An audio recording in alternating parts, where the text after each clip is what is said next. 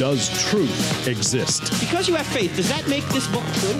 Does God exist? So when someone says there is no truth, if you apply the claim to itself, what should you say? Is that true? They don't think Christianity's true. They're talked out of it. You know why they're talked out of it? Because they've never been talked into it. Cross examining skeptical and atheistic views. Welcome to Cross Examine with Dr. Frank Turek. What do young people who are in what we call Generation Z think about life? What do they think about the church? What do they think about Christianity? What do they think about truth? What do they think about moral issues? We're going to talk about that today with my friend Jonathan Morrow, who, as you know, is at Impact 360 and has written a number of great books. Impact 360 is a gap year program that I teach at uh, once a year, and uh, many other apologists teach down there too. And he and George Barna, the great uh, the great Christian pollster, he meaning Impact 360, not just Jonathan Morrow, but Impact 360 and George Barna got together and just released an amazing survey about Generation Z. Now, who's Generation Z? Those are people below 19 years old or so. Anybody born, say, from 1999 on. And we're going to get into what they believe in, how you can reach such people a little bit later in the program. But first, we need to talk about the great Billy Graham. Can you imagine filling Madison Square Garden six nights per week for 16 weeks in a row. That's what Billy Graham did in 1957. Madison Square Garden seats about 20,000. Can you imagine that?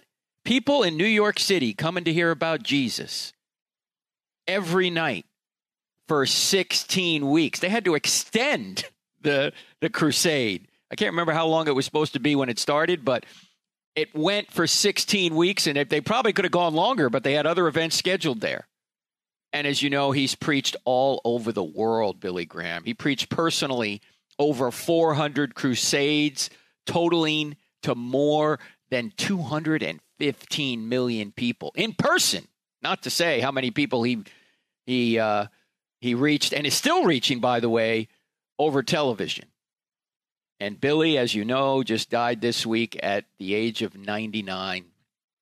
He grew up here in Charlotte, where we are, and he had a younger brother by the name of Melvin, Melvin Graham. Melvin, I knew many years ago when I first moved to Charlotte.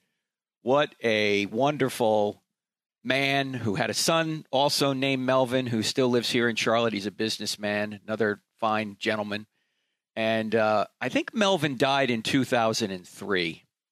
Uh, Melvin used to drive his pickup truck around, and he just owned a lot of land in this area, and he developed land, and he would just he would everybody knew him. He was just a, a, a country farm boy, a wonderful man. Well, he was younger brother of Billy, and he died before Billy did, obviously, back in 2003. And I went to his funeral.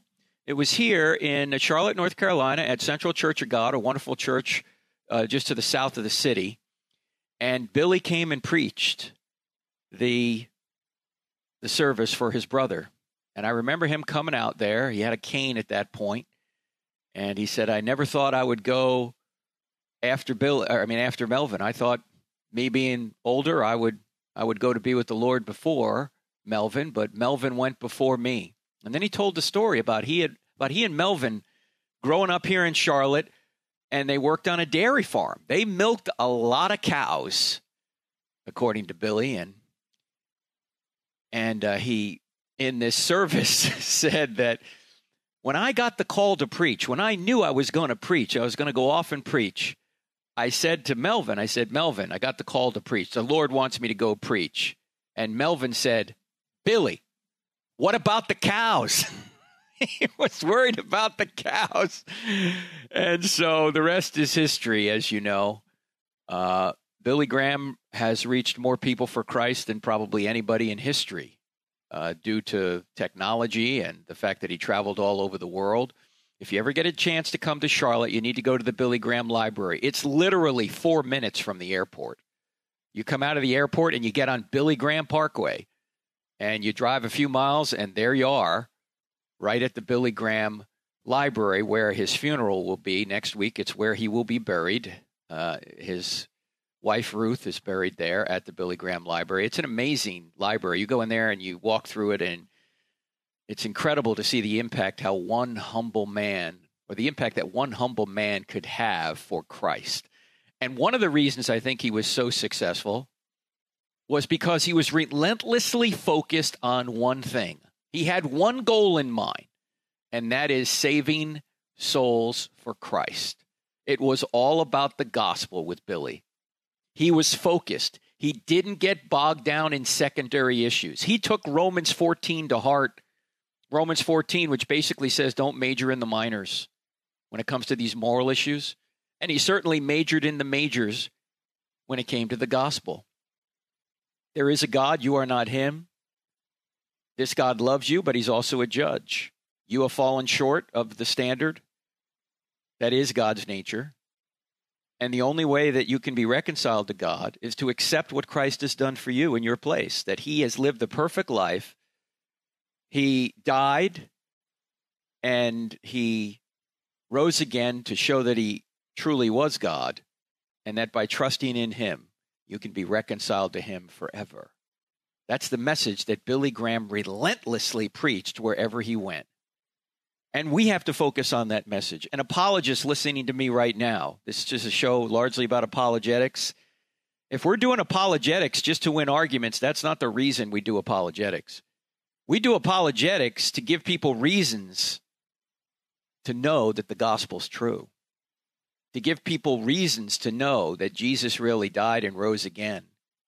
And that by trusting in him, you not only can be forgiven, but you can be given his righteousness. So, my plea to you, if you're somebody out there who's interested in apologetics, don't have apologetics take the place of the gospel. Apologetics, giving evidence for the faith, supports the gospel.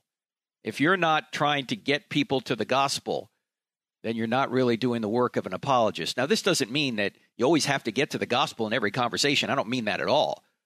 What I mean to say is, is that we have to make sure that we're trying to get people to understand who Jesus really is and what he did for us.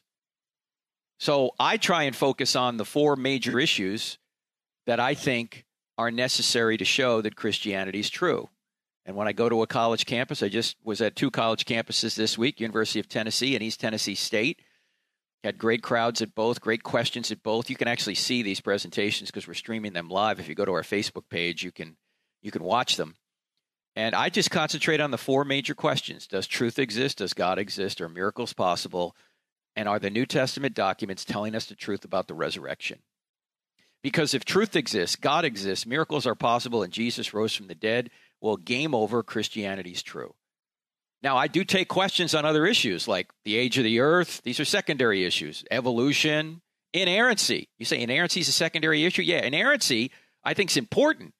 But you don't need to be an inerrantist to show that Christianity is true. It, it, it, you just have to show that Jesus rose from the dead. Even if there are errors in the Bible, he could have still risen from the dead. Now, I don't think there are. Don't get me wrong. I'm simply saying it's not necessary for salvation.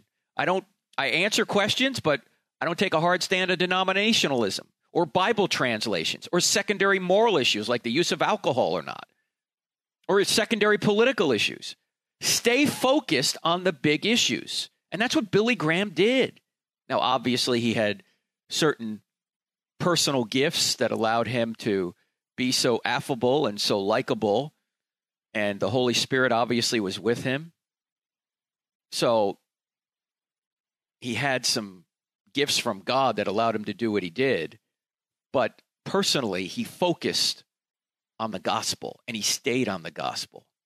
And he's nearly universally hailed as a wonderful man of integrity who exhibited the love of Christ. Nearly universally hailed as that. Who else do you know who's like that? Very few people. A wonderful man, a wonderful legacy. And I was just honored to, to meet him just once but we're going to stay focused. We're going to stay focused on the gospel as well here. When we come back, we'll talk about how you can help young people focus on the gospel. So don't go away. I'm Frank Turek back in just two minutes. If you find value in the content of this podcast, don't forget to follow us on Facebook, Twitter, and Instagram, where you can find more.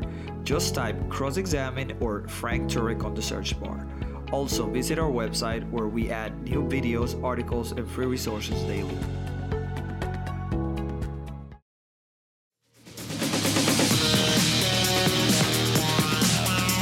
What do young people believe today about Christianity, about moral issues, about life in general? There's probably no better resource than the brand new Gen Z survey put out by Barna and Impact 360.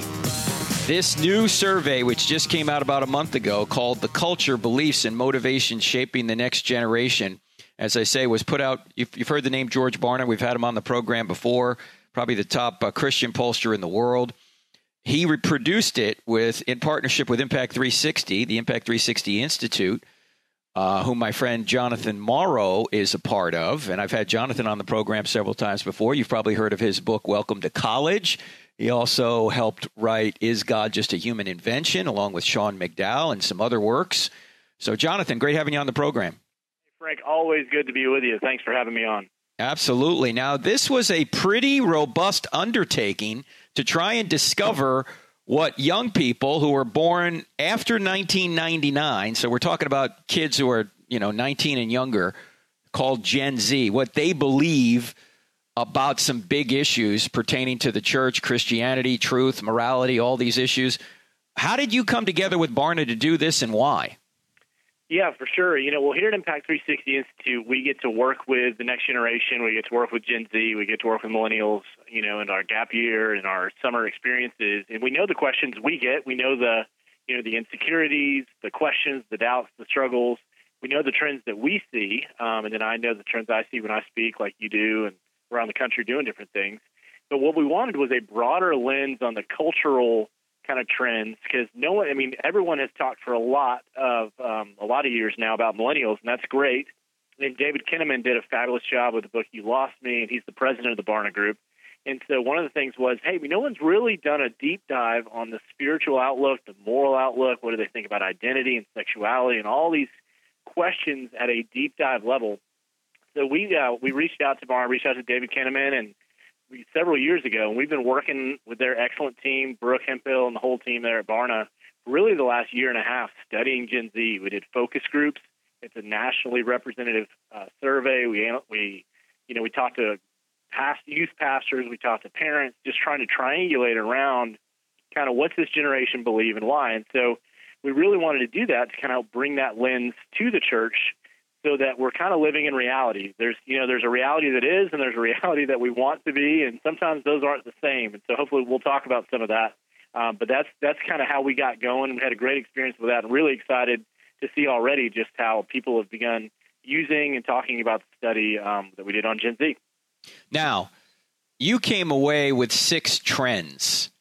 Uh, we can't talk about all these trends here. We don't have time. But why don't you just list the six trends that you discovered in investigating this Gen Z generation. Again, these are these are kids, young people born 1999 and after. What did you discover about them? The six the six trends. Yeah, so they're around around around 69, 70 million of them. And so the six trends that we discovered as we're working on this with the Barna Group was their number one, they're screenagers. Number mm-hmm. two, their worldview is post Christian. Number three, safe spaces are normal. Number four, real safety is a myth. Five, they are diverse. And six, their parents are double minded. We can unpack that. Um, but basically, there's some different lenses that we saw, themes that emerged, and then categories within all that around the biggest questions of life. But those are some of the kind of observations that we kind of synthesized at the end of it. All right, let's unpack just a couple of them.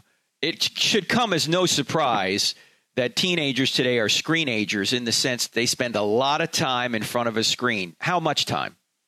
Yeah. So what we found in our study is that 50 57% use screen media four plus hours a day, and mm-hmm. several um, use it even higher than that, which is a ton of time. And that's, I mean, just and they're all pretty pleased with the amount of time that they spend online. And so when you think about that, I mean, you sleep for about eight hours if you're lucky. Most people don't do that anymore.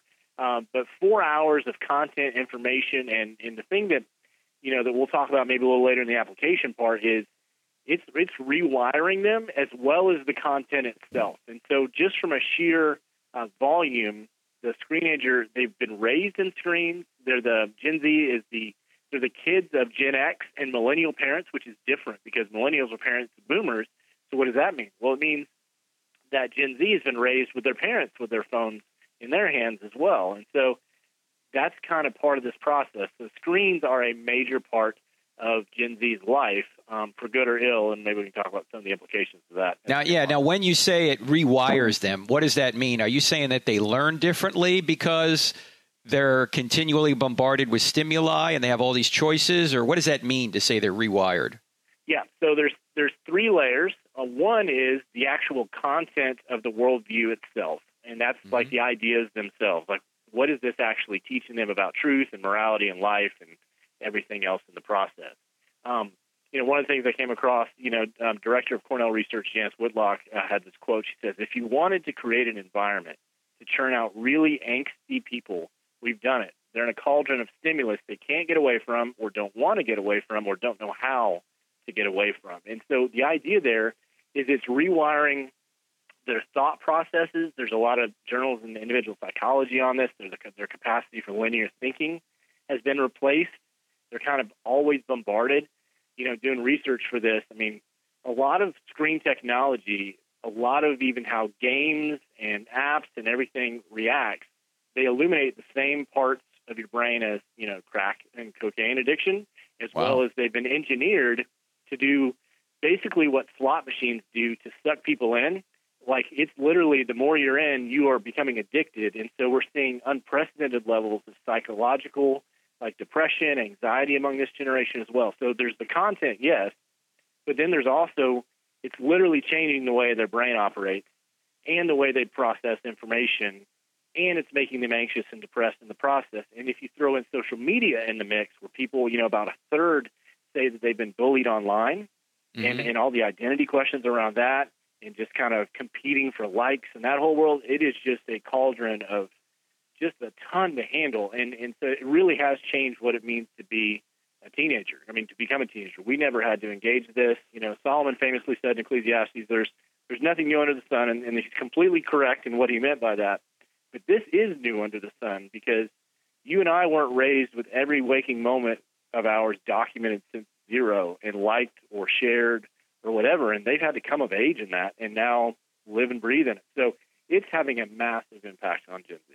Now, in the write up of this book, this is a book you can get, by the way, friends. This entire uh, survey, which is in a nice color book. That's let me see how many pages is this book, Jonathan. It's a little over 100 pages. Yeah. Yeah, 125 pages, all beautifully illustrated with all sorts of charts and graphs and all this. If you really want to dive in on what Gen Z, again, these are kids that are born 1999 and after, what they think about big issues of life. Um, I'm I'm reading here on page 19 where kids are really worried that they're going to miss out on something. It's called the fear of missing out. F O M O. You have here. Yeah, FOMO. And that's what social media does. Uh, does it? It causes kids to think they got to be a part of something. And I've heard elsewhere. I don't know if I read it in your report or not. That the number one sort of feeling you walk away from if you spend too much time on social media is envy. Because mm-hmm. why does he have more likes than I do? Right? Or how come nobody's recognized my post? And there's this tremendous pressure, as you have here in the report, for kids to always look like they're happy and having a great time and everything's good, which which has got to be hard to live up to. It's exhausting.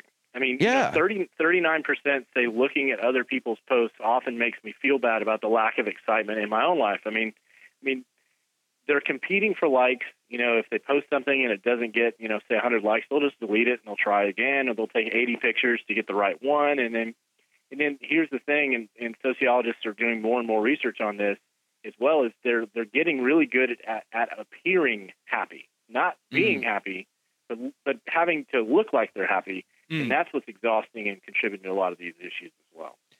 And uh, you know, I went out to a church in uh, Utah uh, earlier last month, and uh, the church sent me some statistics on the culture in Utah, predominantly Mormon, about 70% Mormon. and I was shocked some of the stats they sent me. You know, number one per capita in pornography, number one in in antidepressant use, number one in plastic surgery, number one in teenage suicide. And you're going, the Mormons? Why? And it's because it's such a performance driven religion, it seems, that you have to perform in order to be good enough. And it seems like social media sort of does the same thing. You got to perform to feel better about yourself. And that's why it appears, according to your study here, that Gen Z, these kids, uh, in fact, you back to page 19 on the report. You say in 2011, for the first time in 24 years, the teen suicide rate was higher than the teen homicide rate. Now, Jonathan, what do you say to a parent uh, who's got kids who are looking at screens eight hours a day? I mean, can they realistically reel that back? What do they do? Yeah, so that's a very practical question. And so here's what I would say. And this is one of the things I think we must do. I think it's time for the church and Christians to be a little bit countercultural on this, mm-hmm. not in a legalistic, God will love you more if kind of way, or I want to steal all your fun kind of way, but in a, I care about you and you're not getting a phone. I mean, goodness, I mean, there's like eight year olds, seven year olds getting a smartphone and it'll turn them loose on these things.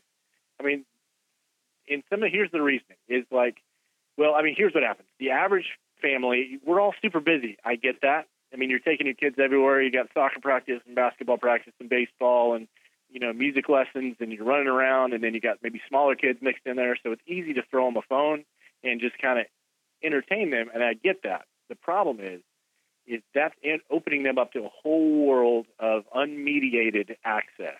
And so mm. here's what I would say um, the number one reason I often hear for parents why they give their kids a cell phone is like, well, they're going over to somebody's house. I want them to be safe, and they can call me if they need a ride home. Mm. Let me push gently back against that and say, hey, great. There's probably an adult there. Ask them to borrow their phone to call you when it's time to pick them up. Mm-hmm. I mean, I used to we used to do this stuff all the time. Some of this stuff we can handle in different ways because if that's the only reason you're giving your kid a phone, is that's not a really good reason because it's un I mean unlocking. We won't even get into the pornography. I mean, there is just I mean one in five searches on a on a smartphone is for pornography, mm. and so that's just mind boggling. And so to just hand this to that's a, not to too smart, yeah. yeah, it's just not working. So we need to be countercultural. We don't want to be luddites. We're not like against technology. And Christians, we we, we want to do things like that, but um, we want to help prepare them. How do we model it? And here's the here's the big one. Um, how do our kids see us do it? I mean, sometimes right, you got to exactly. put the phone down. yeah. Away, put the phone away from dinner. We're, yeah, we're checking email. we're we're texting people across the table. Pass the salt. yeah, it's crazy. Yeah, what do you think about this? All right, we're talking to Jonathan Morrow. His new survey, along with George Barna from Impact 360, is Gen Z. What do you know about them? How can you better reach them? We're going to talk more about it, and particularly how their worldview is post Christian right after the break. You're listening to Cross Examine with Frank Turek on the American Family Radio Network. We're back in two minutes. College campuses are hostile to the Christian faith, and three out of four young people walk away from the church once they go to college. That's why we go to college campuses and present I Don't Have Enough Faith to Be an Atheist in the United States and even all over the world. When we do this, we don't charge students a dime. That's why we need your financial support. In fact, over the past couple of years, we've been able to grow dramatically because of your generous support. And 100% of your donations go to ministry. 0% go to building. So when you give to Cross Examined, you'll be giving to help us go reach young people where they are. Would you consider giving today? Thank you so much, and thank you so much for what you've done already.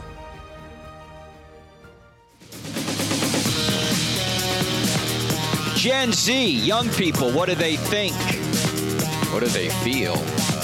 How can you reach them? We're talking about it today with my friend Jonathan Morrow. Before I get back to Jonathan, don't forget we've got CIA, the Cross Examine Instructor Academy, coming up again this August, our 11th annual. This time it'll be in Dallas, Texas and it's August 16th to the 18th, I believe. You got to apply for that. And before that happens, we actually have advanced CIA. These are for CIA graduates or people that have significant apologetics experience and they just want to take it to the next level. Advanced CIA will be here in Charlotte in about two and a half months, uh, May 3rd to 5th. The deadline on that is March 15th. You got to go to crossexamine.org, click on uh, events, and you'll see Advanced CIA there. Make sure you apply for that soon. Make sure you apply for that soon because we're taking a small group. It's going to be an intimate group. New stuff in Advanced CIA that you can go to the website to see what it's about. And we're also even going to have a representative, an acquisitions editor from Johnson, uh, from David C. Cook, I should say, uh, a publisher. And that publisher can help you get your book proposal accepted. So we're going to be talking about how to take your ministry to the next level at Advanced CIA, but you've got to apply soon.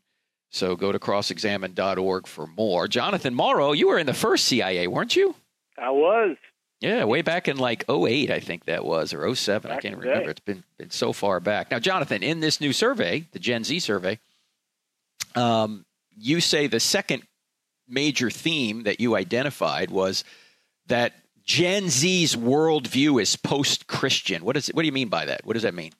Yeah, so generally speaking, what does that mean? Well, post means after Christian. So we've never been a truly Christian culture, but we have been Christianized in certain ways in terms of our views about God and morality and truth and some of those kind of things. So we're kind of moving beyond that. And what does that mean from a study um, kind of statistics on this? Well, the percentage of people with a biblical worldview, um, as long as the Barna Group has been tracking this for the last 25 years, has declined. So, for example, the boomers had about 10% had a biblical worldview according to the way they measure it. Gen X had about 7%, millennials about 6%, Gen Z, only 4% of Gen Z has a biblical worldview. So today's mm. teenagers. And that's still a pretty minimal kind of set of things to affirm to qualify for that. And if you, if you drill down a little bit more, what you'll find is 34% of Gen Z, today's teenagers, their religious affiliation is either atheist, agnostic, or none. And if you drill down a little further, you'll see that teens 13 18 years old are twice as likely as adults to say they're atheists as the general population. So those are some of the kinds of trends that show us that they're really, in many ways, kind of the least Christian generation to date. And so there mm-hmm. might be an unchurched Christian that might say they're a Christian, a church Christian, and then an engaged Christian who kind of has kind of some, they go to church, they read the Bible, they might be in a small group. So, but even that number is, is less than it's ever been either in that regard. So a lot of what's happening is is people are a not feeling some of the pressure to feel or say they're Christian anymore like they used to. You know, used to oh can't admit I'm an atheist. That was kind of taboo. That's not so much the case anymore. I mean, you've written books on this. You debated Christopher Hitchens, one of the new atheists. So there's the new atheism, which says you know Christianity is not just false but dangerous. Mm-hmm. But then you also have this atheism 2.0 kind of stuff, which is yeah, we know God doesn't exist. So let's how do we appropriate the religious insights we've gained to this idea of atheism. And so all that squishiness is in the middle of this next generation, some of that skepticism, and they don't have those shared values or assumptions about truth, God, and some of that kind of stuff. But that's that's in kind of in a, a little bit of a snapshot of what it looks like for the post-Christian culture. So if you were presenting or trying to reach someone who had these characteristics in Gen Z, uh, when it comes to truth, how would you try and bring them along to realize that there is objective truth and this postmodern idea that there is no truth or you got your truth, I got my truth can't really be true? How would you go about doing that? Yeah, so I think that's good. One of the encouraging things from a trend standpoint is we found that 46% of Gen Z, basically half of teens, want factual evidence to support their beliefs. Mm. So that's good news for Christianity. I mean, we we get to present on Christianity all the time, and so I think there's a large myth out there that people won't engage around the question of truth. I mean, this generation is completely confused when it comes to moral and spiritual truth. I mean, about 24% strongly agreed that basically what's true about morality changes over time with society. Um, mm. And that's a pretty disastrous kind of way to look at the world, you know. And then only 34% of Gen Z could strongly agree that believing that lying is morally wrong. So so there's confusion, but they want evidence. And so a lot of that is us just slowing down and talking and asking questions. Well, what do you mean by truth? What do you think this is? Why is this true? Is there a way things are? Just because you believe something, does that make it true and real? Is sincerity enough, or can I be sincerely wrong? I mean, mm-hmm. some of those kind of things in conversations we have to see. It, it, Frank, it was fascinating when we did these focus groups with the Barna Group. We did Christian groups and um, non Christians. And the amount of their hesitancy to say that something was actually true was pretty amazing. Even among ones where they knew they were all Christians and they were trying to talk about some of these same questions, they were real hesitant to step on people's toes. They didn't want to come across as judgmental and and some of those kind of things. So one of the hallmarks of this generation is just really moral and spiritual confusion, and I think a lot of it stems from this shift from emphasizing feelings over thinking. And mm. if we're going to help train this generation to think biblically and think Christianly about life, then we've got to help them say, you know what, what do you think about that? Not just how you feel, because how you feel doesn't determine what's real. Reality just doesn't work that way. Yeah, so they, uh, I guess they don't recognize the self defeating nature of this postmodern or relativistic viewpoint that, you know, right. there is no truth. Is that true? Uh, and they think it's true that uh, they ought not tell other people that certain things are true. yeah. I mean, yeah. uh, I think we have to point out the self-defeating nature of relativism and postmodernism because you can't go further than that. If if they are uh, believing that all truth is relative and there is no objective truth, it doesn't matter if you show them that the resurrection actually occurred. They're just going to say that's your truth, right? Yeah, so they're like, you do you. That's fine. Uh-huh. If you believe it, that helps you. If you make makes you feel better or whatever. Now I'm I'm looking in here because I read this earlier. I'm looking, and by the way, again, we're talking to Jonathan Morrow, who's of the Impact uh, 360 Institute down there south of Atlanta, Georgia. He teamed up with the Barna organization. His his group did, his organization did, to come out with a brand new survey, which was done over pretty much over 2017.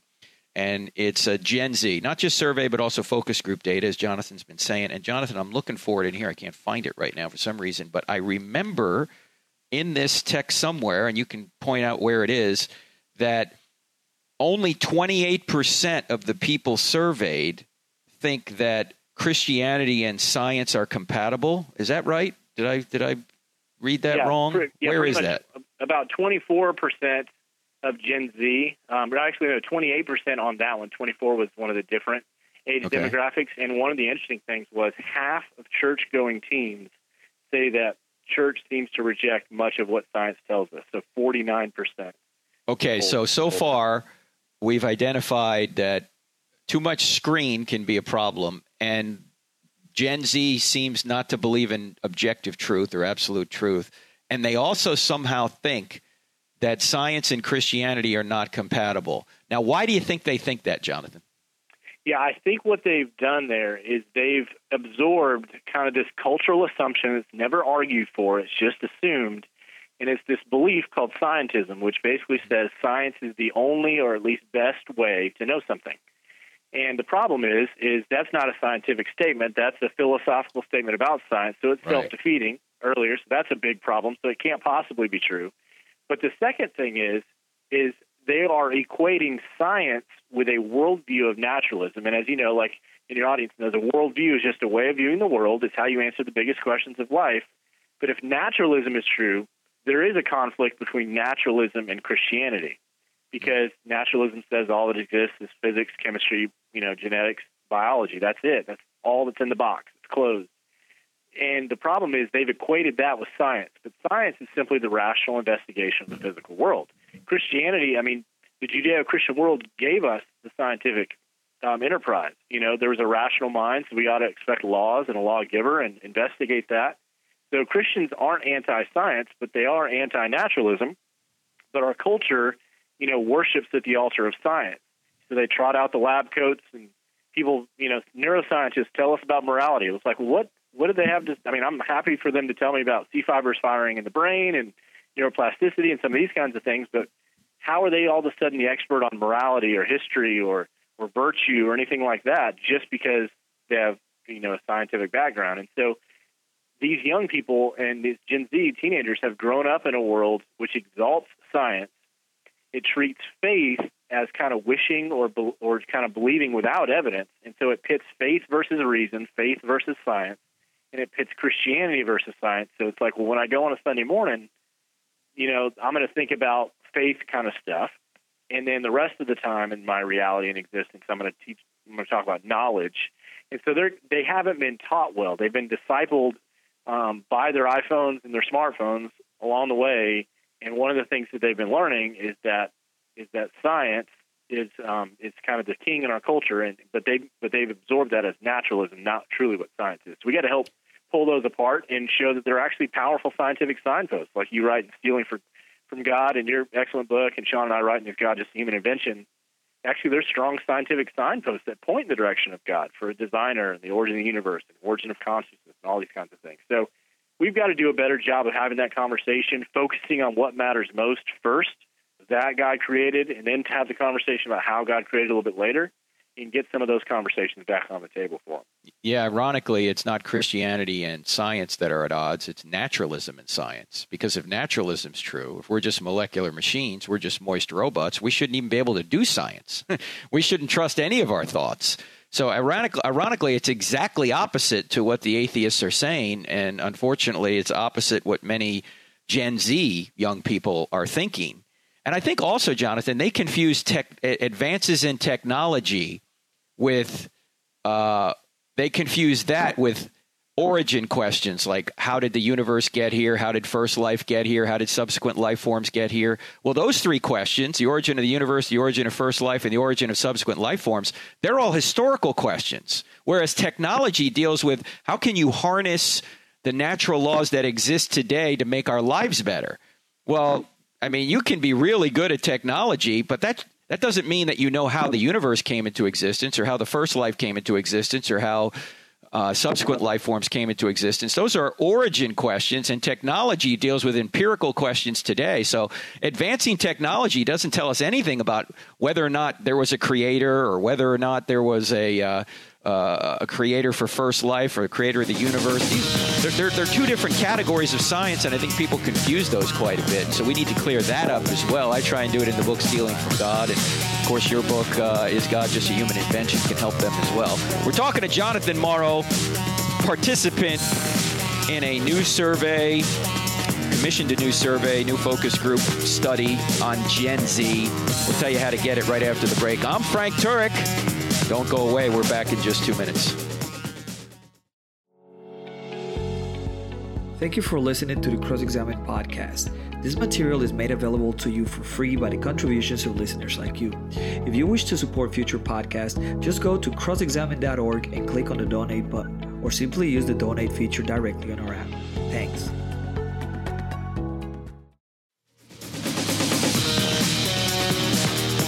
Welcome back to Cross Examine with Frank Turek on the American Family Radio Network. Want to mention that uh, tonight I'll be in Maple Valley, Washington. That's out near Seattle. Uh, for a session at Hope Fellowship. And then uh, tomorrow morning, Sunday, February 25th, I'll be speaking at the morning service. And then also a 6 p.m.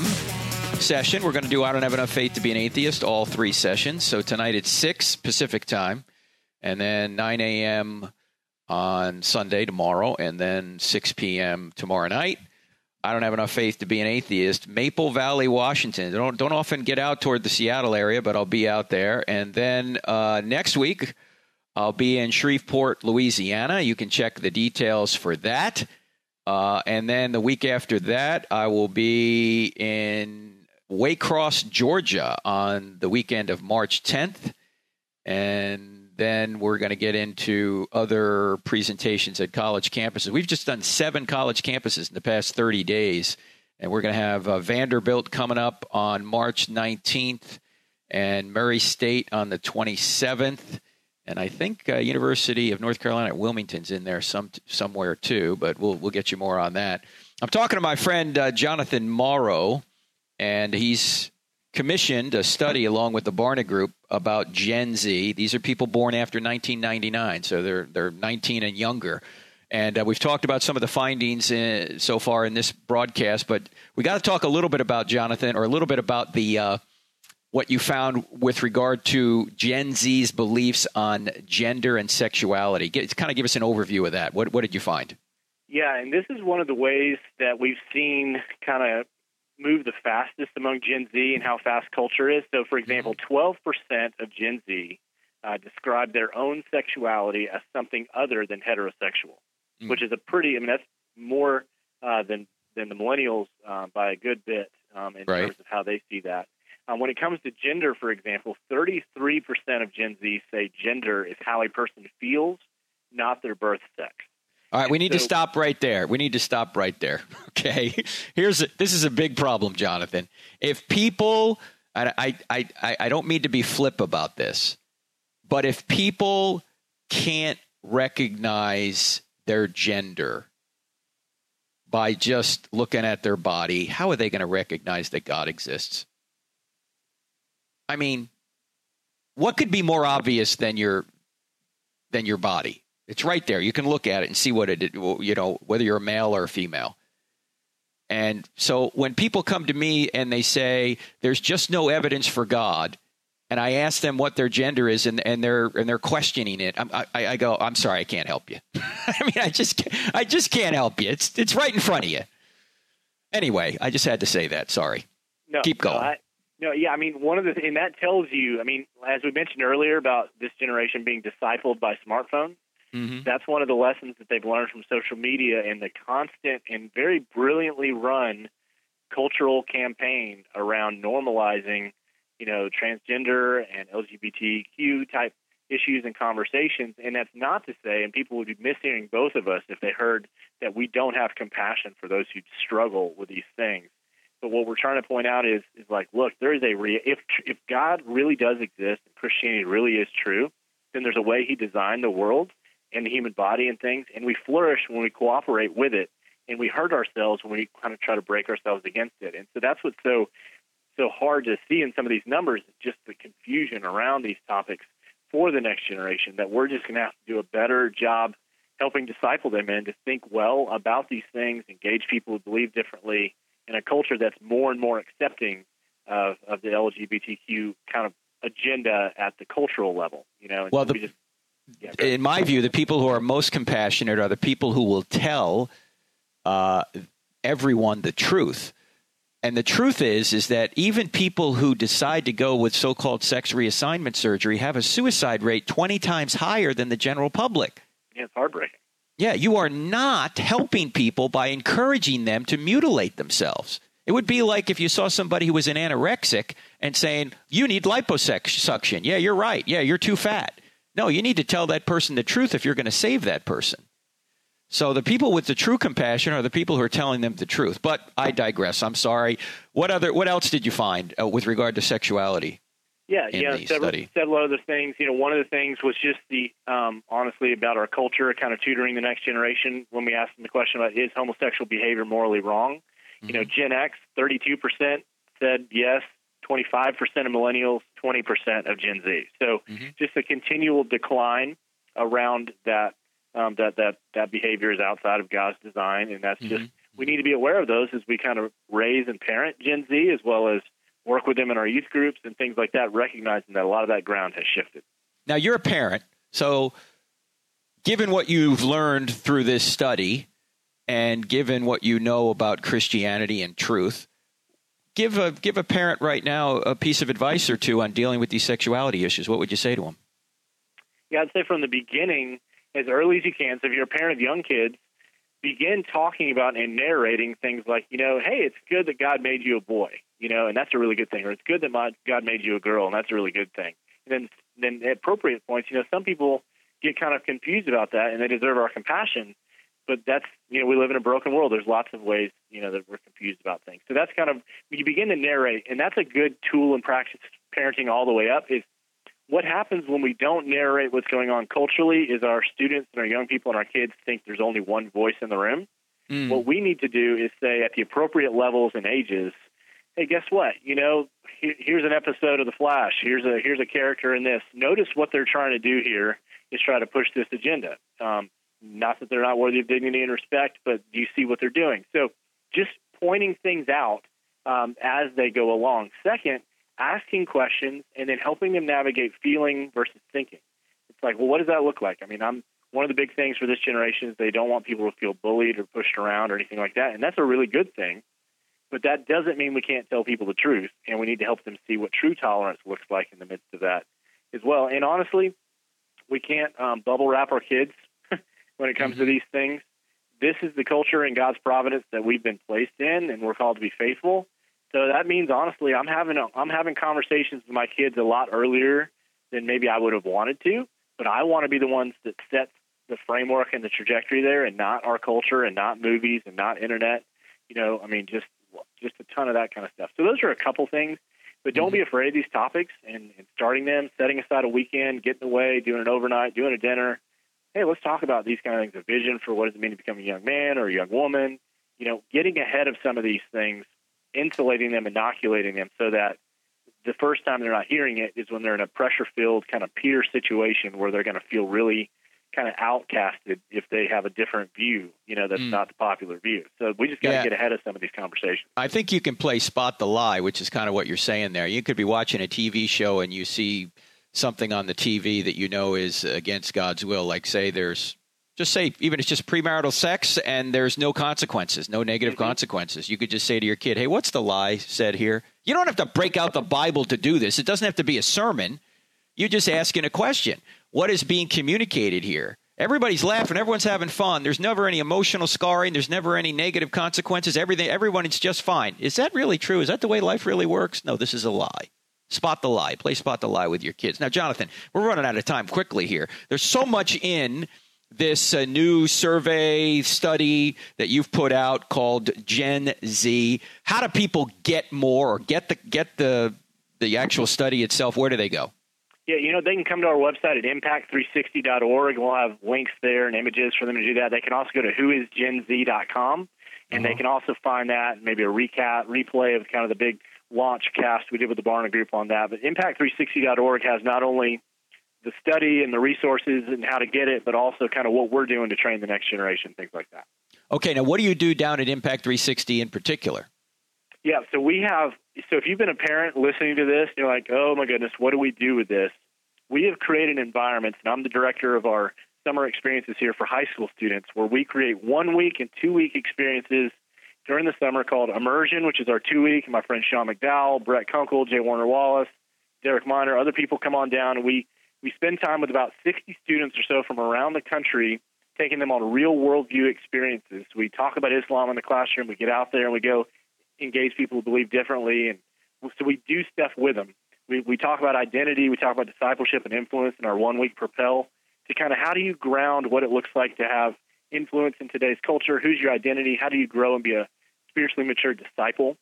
Mm-hmm. It's really that. And then we also have a nine month um, Christian gap year, which we call Impact 360 Fellows, where you know high school graduates age 18 to 20 come and spend nine months with us and they get to hear from awesome faculty like yourself. You get to spend time with them and, and things like that. But they get you know a month international experience in Brazil. They get to serve and get the gift of space to discover themselves. And so those are those are experiences we offer for high school and college students to help be allies to parents and churches to come alongside the great work you're already doing to help equip people. So that, in a nutshell, is some of what we're doing at Impact 360, and people can find us at impact360.org. And by the way, there was there's a brand new campus at Impact 360, and it is phenomenal. I would want to go live there for nine months. Trust me. It's south of Atlanta in Pine Mountain, Georgia.